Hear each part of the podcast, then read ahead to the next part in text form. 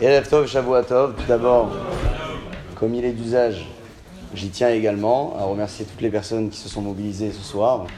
C'est pas toujours évident de se réunir, surtout à la sortie du Shabbat. Bezrat Hashem, j'espère que à l'issue de cette soirée, vous serez tous satisfaits et satisfaites d'être sortis de la maison. Ce soir, Bezrat Hashem, ce soir, Bezrat Hashem, on peut, il n'y a pas de problème. On peut essayer de claquer un peu, reprendre l'intro si ça vous convient aussi. Toujours pour la petite anecdote, vous savez que lorsque nous sommes dans un temps d'étude, ça ne fait pas partie de la conférence, mais je vous le dis, et on demande à Kadosh Baruch ce qu'on appelle la Siyata d'Ishmaya. Siyata d'Ishmaya, c'est l'aide divine. Dans un lieu d'étude, un lieu de prière, cette aide se répartit en fonction du nombre de personnes présentes. Donc, c'est mathématique. Plus nous sommes, plus la part de chacun est petite. Moins nous sommes, plus la part de chacun est grande. Évidemment que plus on est, mieux on se porte, mais c'est toujours bon de le dire pour non seulement être conscient du bienfait qu'Akadosh Baruch nous donne, et surtout prendre en considération que même les temps d'études qui ne sont pas spécialement partagés par des centaines et même des milliers ont également beaucoup, beaucoup de sens. C'est ce qu'on appelle Siata d'Ishmaya. Vous l'avez d'ailleurs dans beaucoup de Sfarim, beaucoup de Shiurim. En haut de la page, vous voyez le, le Bet Samer Dalet. Siata d'Ishmaya. C'est pas spécialement problématique de jeter la feuille lorsque vous avez noté ça en, tête de page, parce qu'il n'y a pas de nom d'Akadosh Borou. Par contre, si vous notez réellement le nom d'Hachem, là, ça peut être problématique. Il faudra découper, enlever un petit morceau et essayer de maintenir la de la, de la feuille. Je suis sûr qu'on va y arriver. Ce soir, Bezrat Hashem, au programme, nous avons parlé de cette thématique qui a été annoncée, j'espère, surprenante et en même temps plaisante, connaître la racine d'une prière avant de cueillir son fruit. Dans un premier temps, j'aborderai avec vous quelques notions fondamentales à retenir quotidiennement dans sa prière du matin, de l'après-midi et enfin du soir.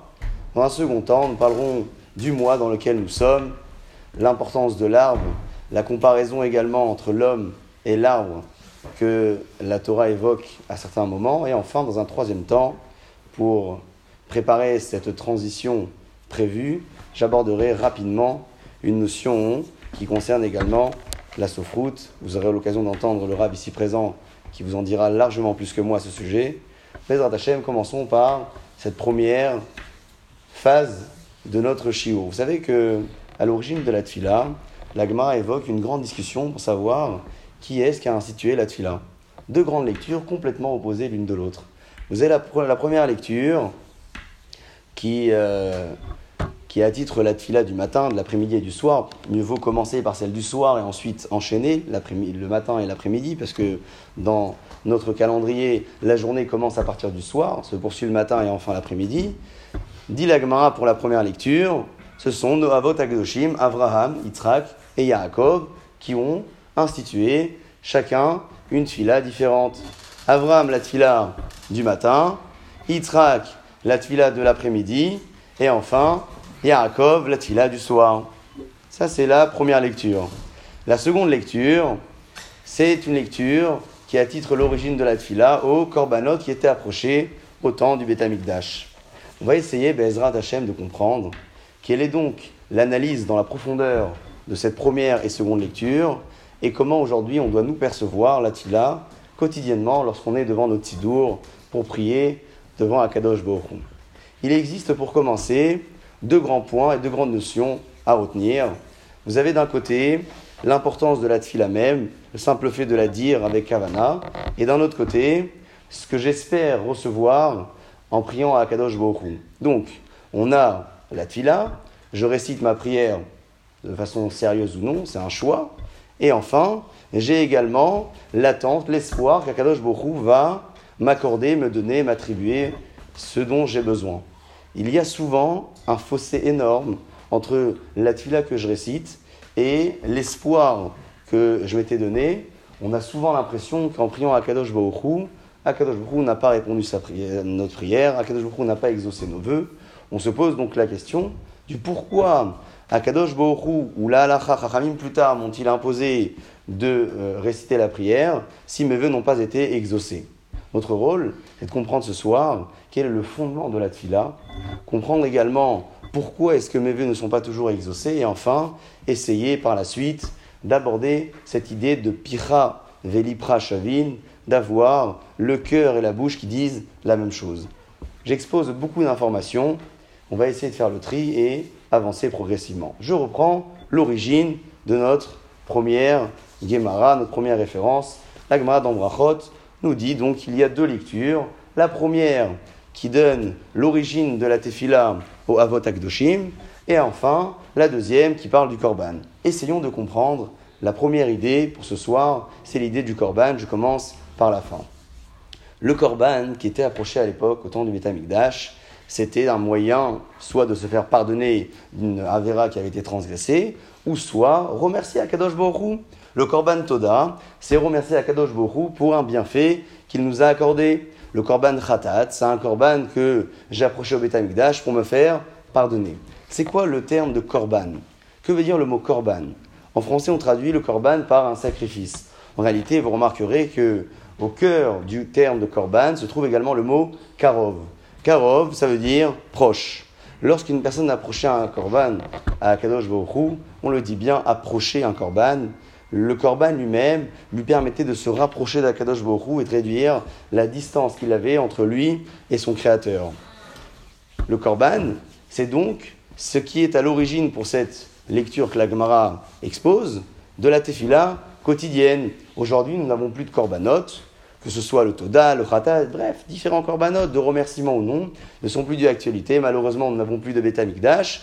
Et donc, Rahamim ont institué à ce que l'homme, à ce que chacun et chacune d'entre nous puisse rencontrer Akadosh Borou quotidiennement pour se rapprocher de lui. Vous savez, lorsqu'on prie à Akadosh Borou, quelle que soit la tfila, que ce soit un jour de semaine ou un jour de fête, un jour de Shabbat, la tfila, ce n'est pas un moment qui a été institué pour demander à Akadosh Borou ce dont j'ai besoin.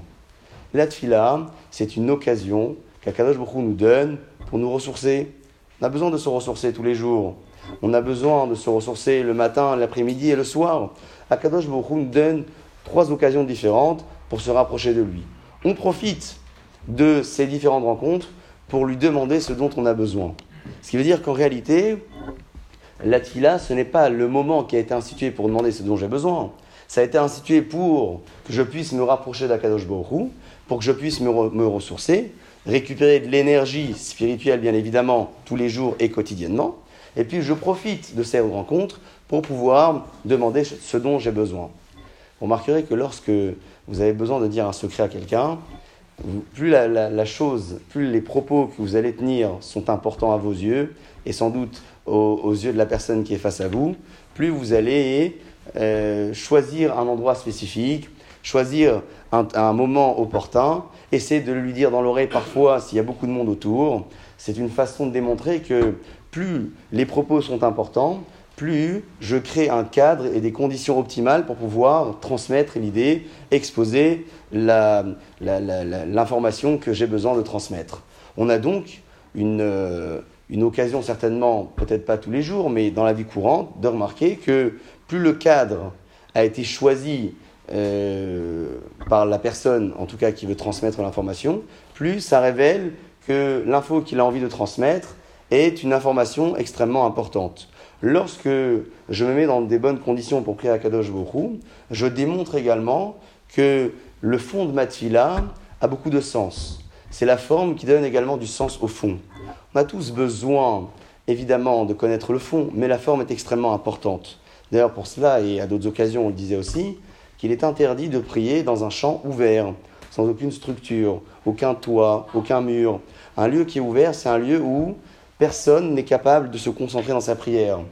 Plus les conditions seront bonnes, et plus la personne pourra y mettre de la kavana, de la ferveur, dans les propos qu'il tient devant Akadosh Baruch Le korban, vous savez que lorsqu'une personne approchait un sacrifice à l'époque, il y avait certains de ces corbanotes qui étaient répartis soit entre le misbéar et le Kohen, soit les Béalim, les propriétaires, pouvaient parfois également bénéficier d'une partie de la bête.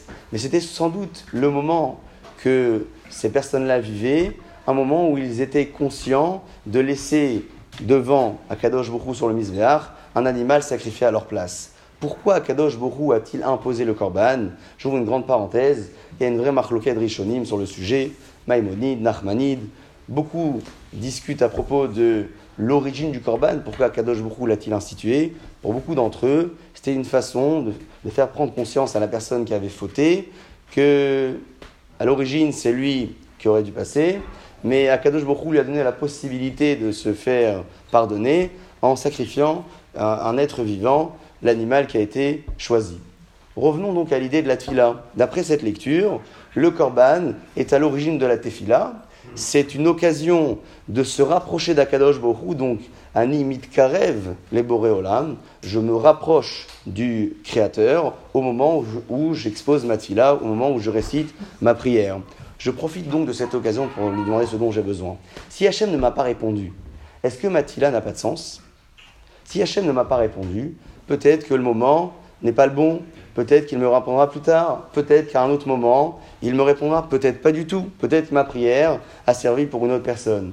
La bakasha, la demande personnelle que j'ai pu intégrer dans ma prière, n'est pas la partie de la prière qui va lui donner tout son sens. C'est surtout la forme, le cadre et la ferveur que je vais y mettre dans les propos que je vais réciter qui vont lui donner du sens. Voilà pourquoi, lorsqu'Akadosh Borou n'a pas exaucé la prière de quelqu'un, il est hors de question de remettre en cause les propos qu'il a tenus dans cette fila, parce que la rencontre, c'est où il passait. La rencontre entre l'homme et son créateur s'est bien déroulée. Il s'est présenté devant Akadosh Borou le matin, l'après-midi ou le soir, pour reprendre l'ordre le soir, le matin et l'après-midi. Il a donc eu l'occasion de se ressourcer. Passons à la seconde lecture. La seconde lecture de l'Agmara, c'est la, vie qui pense que la tfila a été instituée par les Avot Akdoshim. Et là, on va essayer d'approfondir un petit peu. Avot Akdoshim, nos patriarches, Abraham, Yitzhak et Yaakov, ont chacun institué une tfila différente. Abraham a institué la prière du matin, Yitzhak de l'après-midi, et enfin, Yaakov la prière du soir. Vous remarquerez que les références dans les psukim de la Torah qui nous font part des tfilotes que nos Avot, patriarches, ont oui instituées, ne sont pas, ne sont pas écrites de la même façon. Vous avez Avram Avinu qui prie à Kadosh Borou avec un terme de Amida, Amida qui veut dire se tenir. Vous avez d'un autre côté Yitzhak qui sort dans le chant la Souar Bassadé, Sira c'est parler, et enfin Yaakov Avinu qui est plutôt écrit sous le terme de Vaivgar Bamakom, il a rencontré Bamakom à l'endroit où l'endroit qui est donc à Kadosh Baruchou. Pourquoi est-ce que nos patriarches, lorsqu'ils ont institué la prière, euh, Avram, Yitzhak et Yaakov, n'ont pas peut-être exprimé un terme identique, que ce soit le terme de la Hamida, le terme de la Pegia, le terme de la Sira Pour comprendre la différence de ces trois idées, il faut essayer de les traduire. Hamida, nous disions tout à l'heure que c'est le fait de se tenir. Sira, c'est une discussion. Et Bgia, c'est une rencontre. La vraie différence, elle se trouve dans la préparation qui a eu lieu en amont avant la rencontre. Amida, c'est un terme qui convient à une rencontre qui a été prévue. L'homme a prévu de rencontrer Akadosh Baoru. Il va donc se tenir dans un moment qui a été choisi pour prier sa prière du matin, de l'après-midi et celle du soir. Le terme de Sira, c'est un terme qui est un peu plus fort. C'est ce qu'on appelle en hébreu moderne le douciar. Douciar, c'est un dialogue. Un dialogue entre deux personnes. Ça veut dire que l'homme a atteint un niveau, un niveau assez, assez haut, à tel point de pouvoir, non pas simplement de réciter une prière, mais carrément d'échanger avec Akadosh Baruch au moment où il prie. Le second et le troisième plutôt, celui de Pgia, qui veut dire une rencontre. C'est quoi une rencontre? C'est un moment qui n'a pas été choisi un moment qui n'a pas été choisi. Je rencontre une personne que je ne pensais pas voir, je suis dans le terme de Vaivga. À partir de ces trois idées, on essaye de reprendre l'histoire. On a donc Abraham qui a su prévoir le moment dans lequel il a prié, pour la ville de Sodome. Je rappelle que Akadosh Baoru savait parfaitement que dans la ville de Sodome et Gomorre, il n'y avait pas d'homme juste. Il a été prêt à écouter la prière d'Abraham. Tout cela pour laisser une trace, et on la tient jusqu'à aujourd'hui, de combien la tila d'un homme peut être importante à ses yeux. Abraham a donc prévu cette rencontre. Yitzhak, il avait atteint un niveau exceptionnel de tila, à tel point qu'il a pu échanger avec Akadosh Borou Bédoussiar comme un dialogue. Et puis Yaakov n'était pas conscient réellement de l'endroit dans lequel il était. Il s'est rendu compte que c'était euh, ici que le Betamidash allait être construit plus tard, donc il va prier Akadosh Borou. Quels sont les traits de caractère de ces trois grands hommes? Abraham, Yitzhak et Yaakov avaient trois caractères complètement différents. Abraham, son caractère, ou bien sa mida prédominante, c'était la mida du chesed. Chesed, c'est donner de son temps pour l'autre, c'est euh, savoir aider une personne non pas en fonction de ce que j'estime dont il a besoin, mais surtout en fonction de ce qu'il a réellement besoin. Ça, c'est la mida du chesed. La mida de Yitzhak, c'est la mida de la gvoura. Quand on dit gvoura, on parle de force, mais ce n'est pas une force physique, c'est une force mentale, intellectuelle. Celui qui a été capable d'accepter l'ordre divin, de se laisser sacrifier sur l'autel, sur le misbéar, et sans remettre en cause la parole de son père qui a été reconnu comme un prophète à ce moment-là. C'est pour ça que la Gemara dit que si Abraham n'avait pas été reconnu comme un navi, comme un prophète, Yitzhak n'aurait pas pu l'écouter. Pourquoi? Parce que la Torah interdit à un homme de se laisser tuer. Il a donc écouté Abraham parce qu'il savait que l'ordre que son père venait lui donner était un ordre divin. Donc Yitzhak avait cette mida de Gvura, une, une mida de, force. Difficile de traduire ça par la force, que ce n'est pas de la force, c'est bien plus fort que cela. Il a donc atteint ce niveau de Gvura. Yaakov, quant à lui, c'est la mida du Emet. Le Emet, c'est la vérité absolue. Le Emet, c'est ce, qui dit, c'est ce qui ne peut pas se diviser. Ce qui est à moitié vrai est entièrement faux. Le Emet, c'est la mida d'Yaakov. Comment donc ces trois hommes ont institué la Tfila? Abraham, sa mida du Chesed était tellement forte qu'il a su prévoir et même organiser le moment dans lequel il allait rencontrer Akadosh Baruch Donc, il est prêt à prier pour la ville de Sodome, Hachem sait parfaitement que la ville de Sédom va être détruite. Il écoute la prière d'Abraham, qui est la mida du Chesed. Un homme qui est capable, non pas de se mettre en danger pour l'autre, mais de prier avec, je dirais presque une forte conviction que la prière ne va pas aboutir, parce que dans la ville de Sédom et Gomorre, il n'y avait pas d'homme juste du tout. Yitzhak, c'est l'homme de la Gvoura. Nous disions tout à l'heure, pourquoi est-ce que Yitzhak était un homme considéré comme, non pas Gibor, mais un homme de Gvoura Parce qu'il a su accepter un ordre divin se laisser quasiment sacrifié à ce moment-là. Il a donc réussi, à ce moment-là, Yitzhak, à atteindre un niveau de spiritualité qui était tellement fort qu'il pouvait carrément échanger avec Akadosh Baoru, échanger avec Akadosh Baoru en priant avec une forme de douciard, de dialogue. Évidemment qu'Akadosh Baruch ne lui parle pas au moment de sa tfila, mais c'est une tfila qui est tellement, tellement intime qu'elle pourrait se comparer à ce fameux dialogue qui se nomme Siyar, le terme qui est écrit dans la Tila de Yitzhak. Yaakov, c'est complètement différent. Yaakov, c'est la mida du Emet. Le Emet, c'est ce qui ne se divise pas, je le disais. C'est surtout une chose qui fait surface à n'importe quel moment. Le Emet, on a beau vouloir le cacher, arrive le moment dans la vie où le, met, Emet fait surface. Le Emet, on n'en est pas toujours conscient. On a envie parfois de le cacher. On a envie parfois de ne pas l'exposer. Yaakov Avinu était celui qui rencontrait Akadosh Baruch de façon constante, mais j'allais dire de façon tellement constante qu'il n'a pas prévu le moment dans lequel il allait prier, donc ce fameux moment où il a institué la prière de Harvit. C'est pour ça qu'il a été surpris par l'endroit, surpris d'être sur le lieu du Beth et il a ensuite prié. Voilà pourquoi hein, la Torah parle du terme de Vaivga, qui veut dire une rencontre qui n'avait pas été prévue pour Yaakov. Dans quel ordre les tfilotes ont été instituées? On commence par laquelle? La tfila de Harvit. Harvit, Shacharit et Mincha.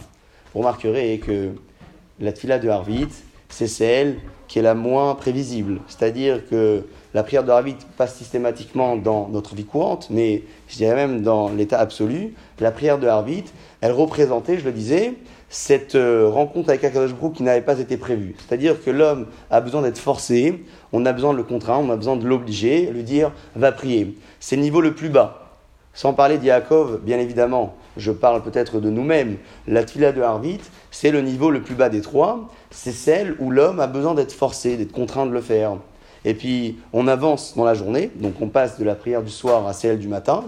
Le matin, on est monté de niveau, on est capable de se présenter devant Akadosh Borou avec une forme de Ramida. Ramida qui veut dire se tenir de façon euh, euh, prévue, c'est-à-dire j'ai prévu le moment pour rencontrer Akadosh Borou, comme l'a fait Abraham Avinu. Et enfin, une fois que ce deuxième cap est passé, j'atteins le niveau d'excellence, qui est le niveau de Douciar, la prière de Minra, la dernière de la journée, celle de Yitzhak, qui a su dialoguer quasiment avec Hakadosh Baruch On a donc ici, dans les trois prières quotidiennes, les trois Avot Akdoshin, qui ont su, au travers de ces différentes institutions, inculquer également leurs valeurs. Est-ce que ça veut dire que chacun de ces trois ne priait pas la prière de l'autre? Bien évidemment que non. Abraham, Yitzhak et Yaakov priaient également les prières instituées par les autres. Pourquoi est-ce que la Torah leur donne l'origine de la Tila pour Abraham, Shacharit, et etc. pour les autres? Tout simplement pour nous dire que autant que ces hommes avaient une faculté prédominante, le chesed pour Abraham, mais qui était aussi un homme gibor et un homme de vérité, mais sa faculté prédominante c'était le chesed, eh bien pour la Tila également, sa faculté prédominante ou sa façon de voir les choses, c'était l'aramida, c'était l'institution de la prière du matin de façon prévisible, mais ça ne veut pas dire pour autant que les autres prières ne le touchaient pas. Voici deux lectures complètement différentes à propos de la Tila quotidienne. Vous savez que le temps qui est prévu aujourd'hui pour prier le matin, l'après-midi et le soir ont été eh, régis, établis par nos toujours avec cette même perspective de donner une forme, une structure à la tila, de telle sorte à ce que la forme puisse donner également du sens au fond même des propos qu'on évoque pendant la prière. Lorsque je prie, je demande à Kadosh Bohru de cueillir le fruit. Je demande à Kadosh Bohru qu'il exauce ma prière. À Kadosh Bohru, j'ai besoin de cela. Pourquoi est-ce que tu ne me reçois pas? Pourquoi est-ce que ma prière n'a pas été exaucée? Parfois, d'autres personnes ont été exaucées, on se demande, mais il n'a même pas prié, il n'est même pas venu à la prière, que je lui a donné ça et ça. Je suis venu trois fois dans la journée et j'ai rien reçu. Comment c'est possible qu'Akadosh Baoru ne m'ait pas répondu? Il y a un passouk dans la Torah qui dit la chose suivante Ki Adam Aetz Asadeh. L'homme est comparé à l'arbre du champ. C'est quoi le Aetz Asadeh Et c'est quoi la comparaison que la Torah nous fait ici entre l'homme et ce qu'on appelle le Sadeh, qui est l'arbre. Un arbre, avant de donner des fruits, ça prend beaucoup de temps.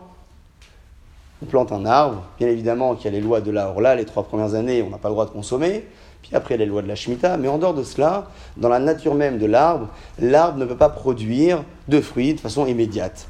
L'homme, quand il naît, il attend de grandir. Il passe des phases dans sa vie avant d'arriver à l'état de pouvoir produire, distribuer et donner à l'autre. Cette comparaison est donc claire.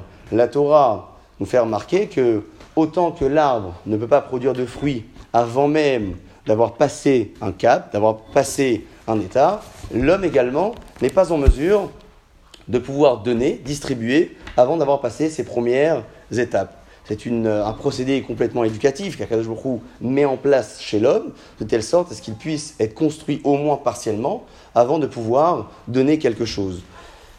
Lorsque eh, Akadosh Baruch met en valeur l'arbre fruitier dans la Torah, il nous impose également de le respecter. Lorsque je parle de respect, je parle surtout de l'interdiction de le couper. Vous savez qu'il est interdit de couper un arbre fruitier. La Torah ordonne cette mitzvah aux militaires qui allaient au combat lorsqu'ils avaient assiégé une ville. La Torah leur dit ne euh, prenez pas en otage les arbres fruitiers. Pourquoi? Parce que l'arbre, c'est la vie. Puis malheureusement, celui qui coupe un arbre, pas beaucoup de bonheur ne lui reviendra. À ce propos, je vous lis une référence incroyable que je trouve dans Pirka des Rabbi Lézer. C'est marqué comme cela. Bécha chez Okrim et Lorsqu'une personne déracine un arbre fruitier, chez Oseperot, donc un arbre qui produit des fruits, Kolo holer misof aolam vatsofo, la voix de l'arbre crie et atteint le bout du monde, d'un bout à l'autre. Pourquoi? Parce qu'il souffre. Et là, chez En Kolo Nishma, mais sa voix n'est pas entendue. Sa voix n'est pas entendue, comme ça, le Pirkat des Ravélézer ramène. Akadosh Bokhu a demandé aux militaires de respecter cet ordre, non pas que l'ordre ne nous concerne pas, mais il leur dit surtout gardez ces arbres fruitiers parce que vous allez gagner la guerre. Vous allez gagner la guerre, vous allez, vous allez avoir besoin de ces arbres pour vous nourrir. Donc, en respectant l'arbre, l'homme va également bénéficier de cette victoire par la suite, non pas que le respect lui amène la victoire, mais en respectant l'arbre, Akadosh Bokhu lui dit systématiquement tu vas gagner la guerre, et puisque tu vas gagner la guerre, tu vas devoir te nourrir. Et donc pour te nourrir, tu auras besoin de l'arbre. Ne tue pas une créature qui peut ensuite t'apporter ce dont tu as besoin. Voilà pourquoi la Torah compare l'homme au champ, compare l'homme à l'arbre, pour lui démontrer que le respect qu'il a besoin d'avoir vis-à-vis de l'autre n'est pas spécialement un respect qu'il a besoin de démontrer parce que l'autre vaut quelque chose, parce que l'autre est quelqu'un, mais tout simplement parce que l'autre peut produire ce dont il est capable lui-même de produire. Ce que l'autre peut m'apporter, je peux également en avoir besoin. J'ai besoin de mettre en valeur ce que l'autre peut m'apporter, et donc je vais devoir le respecter. Lorsque l'on parle de tila, on parle également de cette notion de péri, de fruit on parle d'une prière qui a été récitée et on attend le fruit qu'Akakashbohu nous exauce notre prière. C'est la différence, le fossé qu'il y a entre l'expression même de la tefila et l'espoir que j'ai suite à ma tefila. Le fossé est tellement important que je remets en cause ma, ma.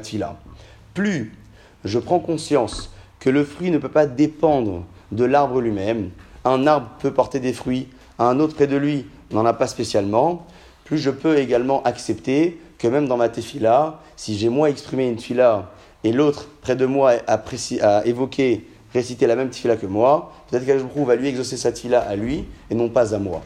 Voici la comparaison de Kiha Adam et Tsasadeh.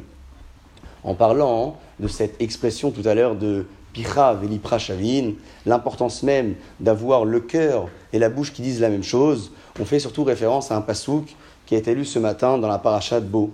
C'est marqué dans la paracha, je vous lis le texte, un pasouk très clair qui dit la chose suivante Les ma'an Torah Tachem beficha, afin que la Torah d'Akadosh Borou soit présente dans ta bouche. Qu'apprend-on de là?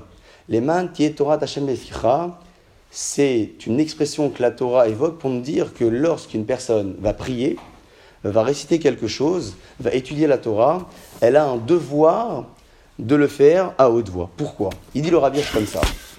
Lorsqu'une personne est consciente de la vie qui se cache derrière les mots qu'il exprime, je reprends, lorsqu'une personne est consciente de la vie qui se cache derrière les mots qu'il exprime, il peut être également conscient de l'importance de réciter ces mots-là à haute voix. Nous avons un devoir, dit le Ravirch, de faire vivre les mots qui sont écrits dans le texte.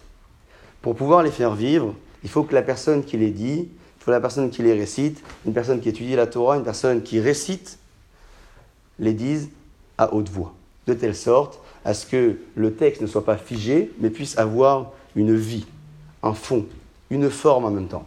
Qu'apprend-on du pasouk de l'Eman Torah Tachem Leficha On apprend de ce pasouk, et c'est merveilleux, que pour écrire un Sefer Torah, on a le droit d'utiliser uniquement la peau d'un animal pur. D'où est-ce que la l'apprend? C'est marqué dans la très longuement, le Rambam en parle. C'était évidemment une euh, série d'halachot qui sont beaucoup instituées à halakha les Moshe Misinaï, que Moshe Rabbeinu a reçu à Sinaï. On apprend, mais surtout de ce, verset-là que je citais tout à l'heure, la sélection importante qu'un sofer, il vous l'expliquera tout à l'heure, réalise avant d'écrire son Sefer Torah, Filin ou Mezuzot, en choisissant le parchemin qui est euh, sur la bête un animal pur. Pourquoi donc? Parce que lorsque j'écris les propos de la Torah, je suis également responsable de les faire vivre par la suite. Je dois absorber des paroles de Torah, et pour les absorber, il faut que le support sur lequel ces paroles sont posées soit également des supports purs. La notion de pureté est une notion extrêmement subtile. Le Maral le dit à certaines reprises que l'impureté, la notion d'impureté, c'est une notion qui est souvent eh, donnée et attribuée aux morts. Pourquoi? Parce que lorsqu'une personne quitte ce monde, il n'a plus de fonction, il n'a plus de rôle. Et une créature qui n'a plus de rôle est impure. L'impureté, finalement, c'est quoi? C'est ce qui n'a plus de sens, c'est ce qui n'a plus de rôle. La pureté, c'est quoi? C'est ce qui a un rôle et ce qui a un sens. c'est très difficile de trouver d'autres définitions pour ce qui est pur et ce qui est impur.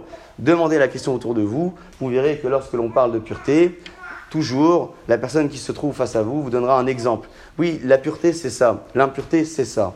Pourquoi? Parce que tout ce qui est d'ordre spirituel ne peut pas se définir avec des mots. Les mots sont toujours réducteurs. On parle surtout d'exemples.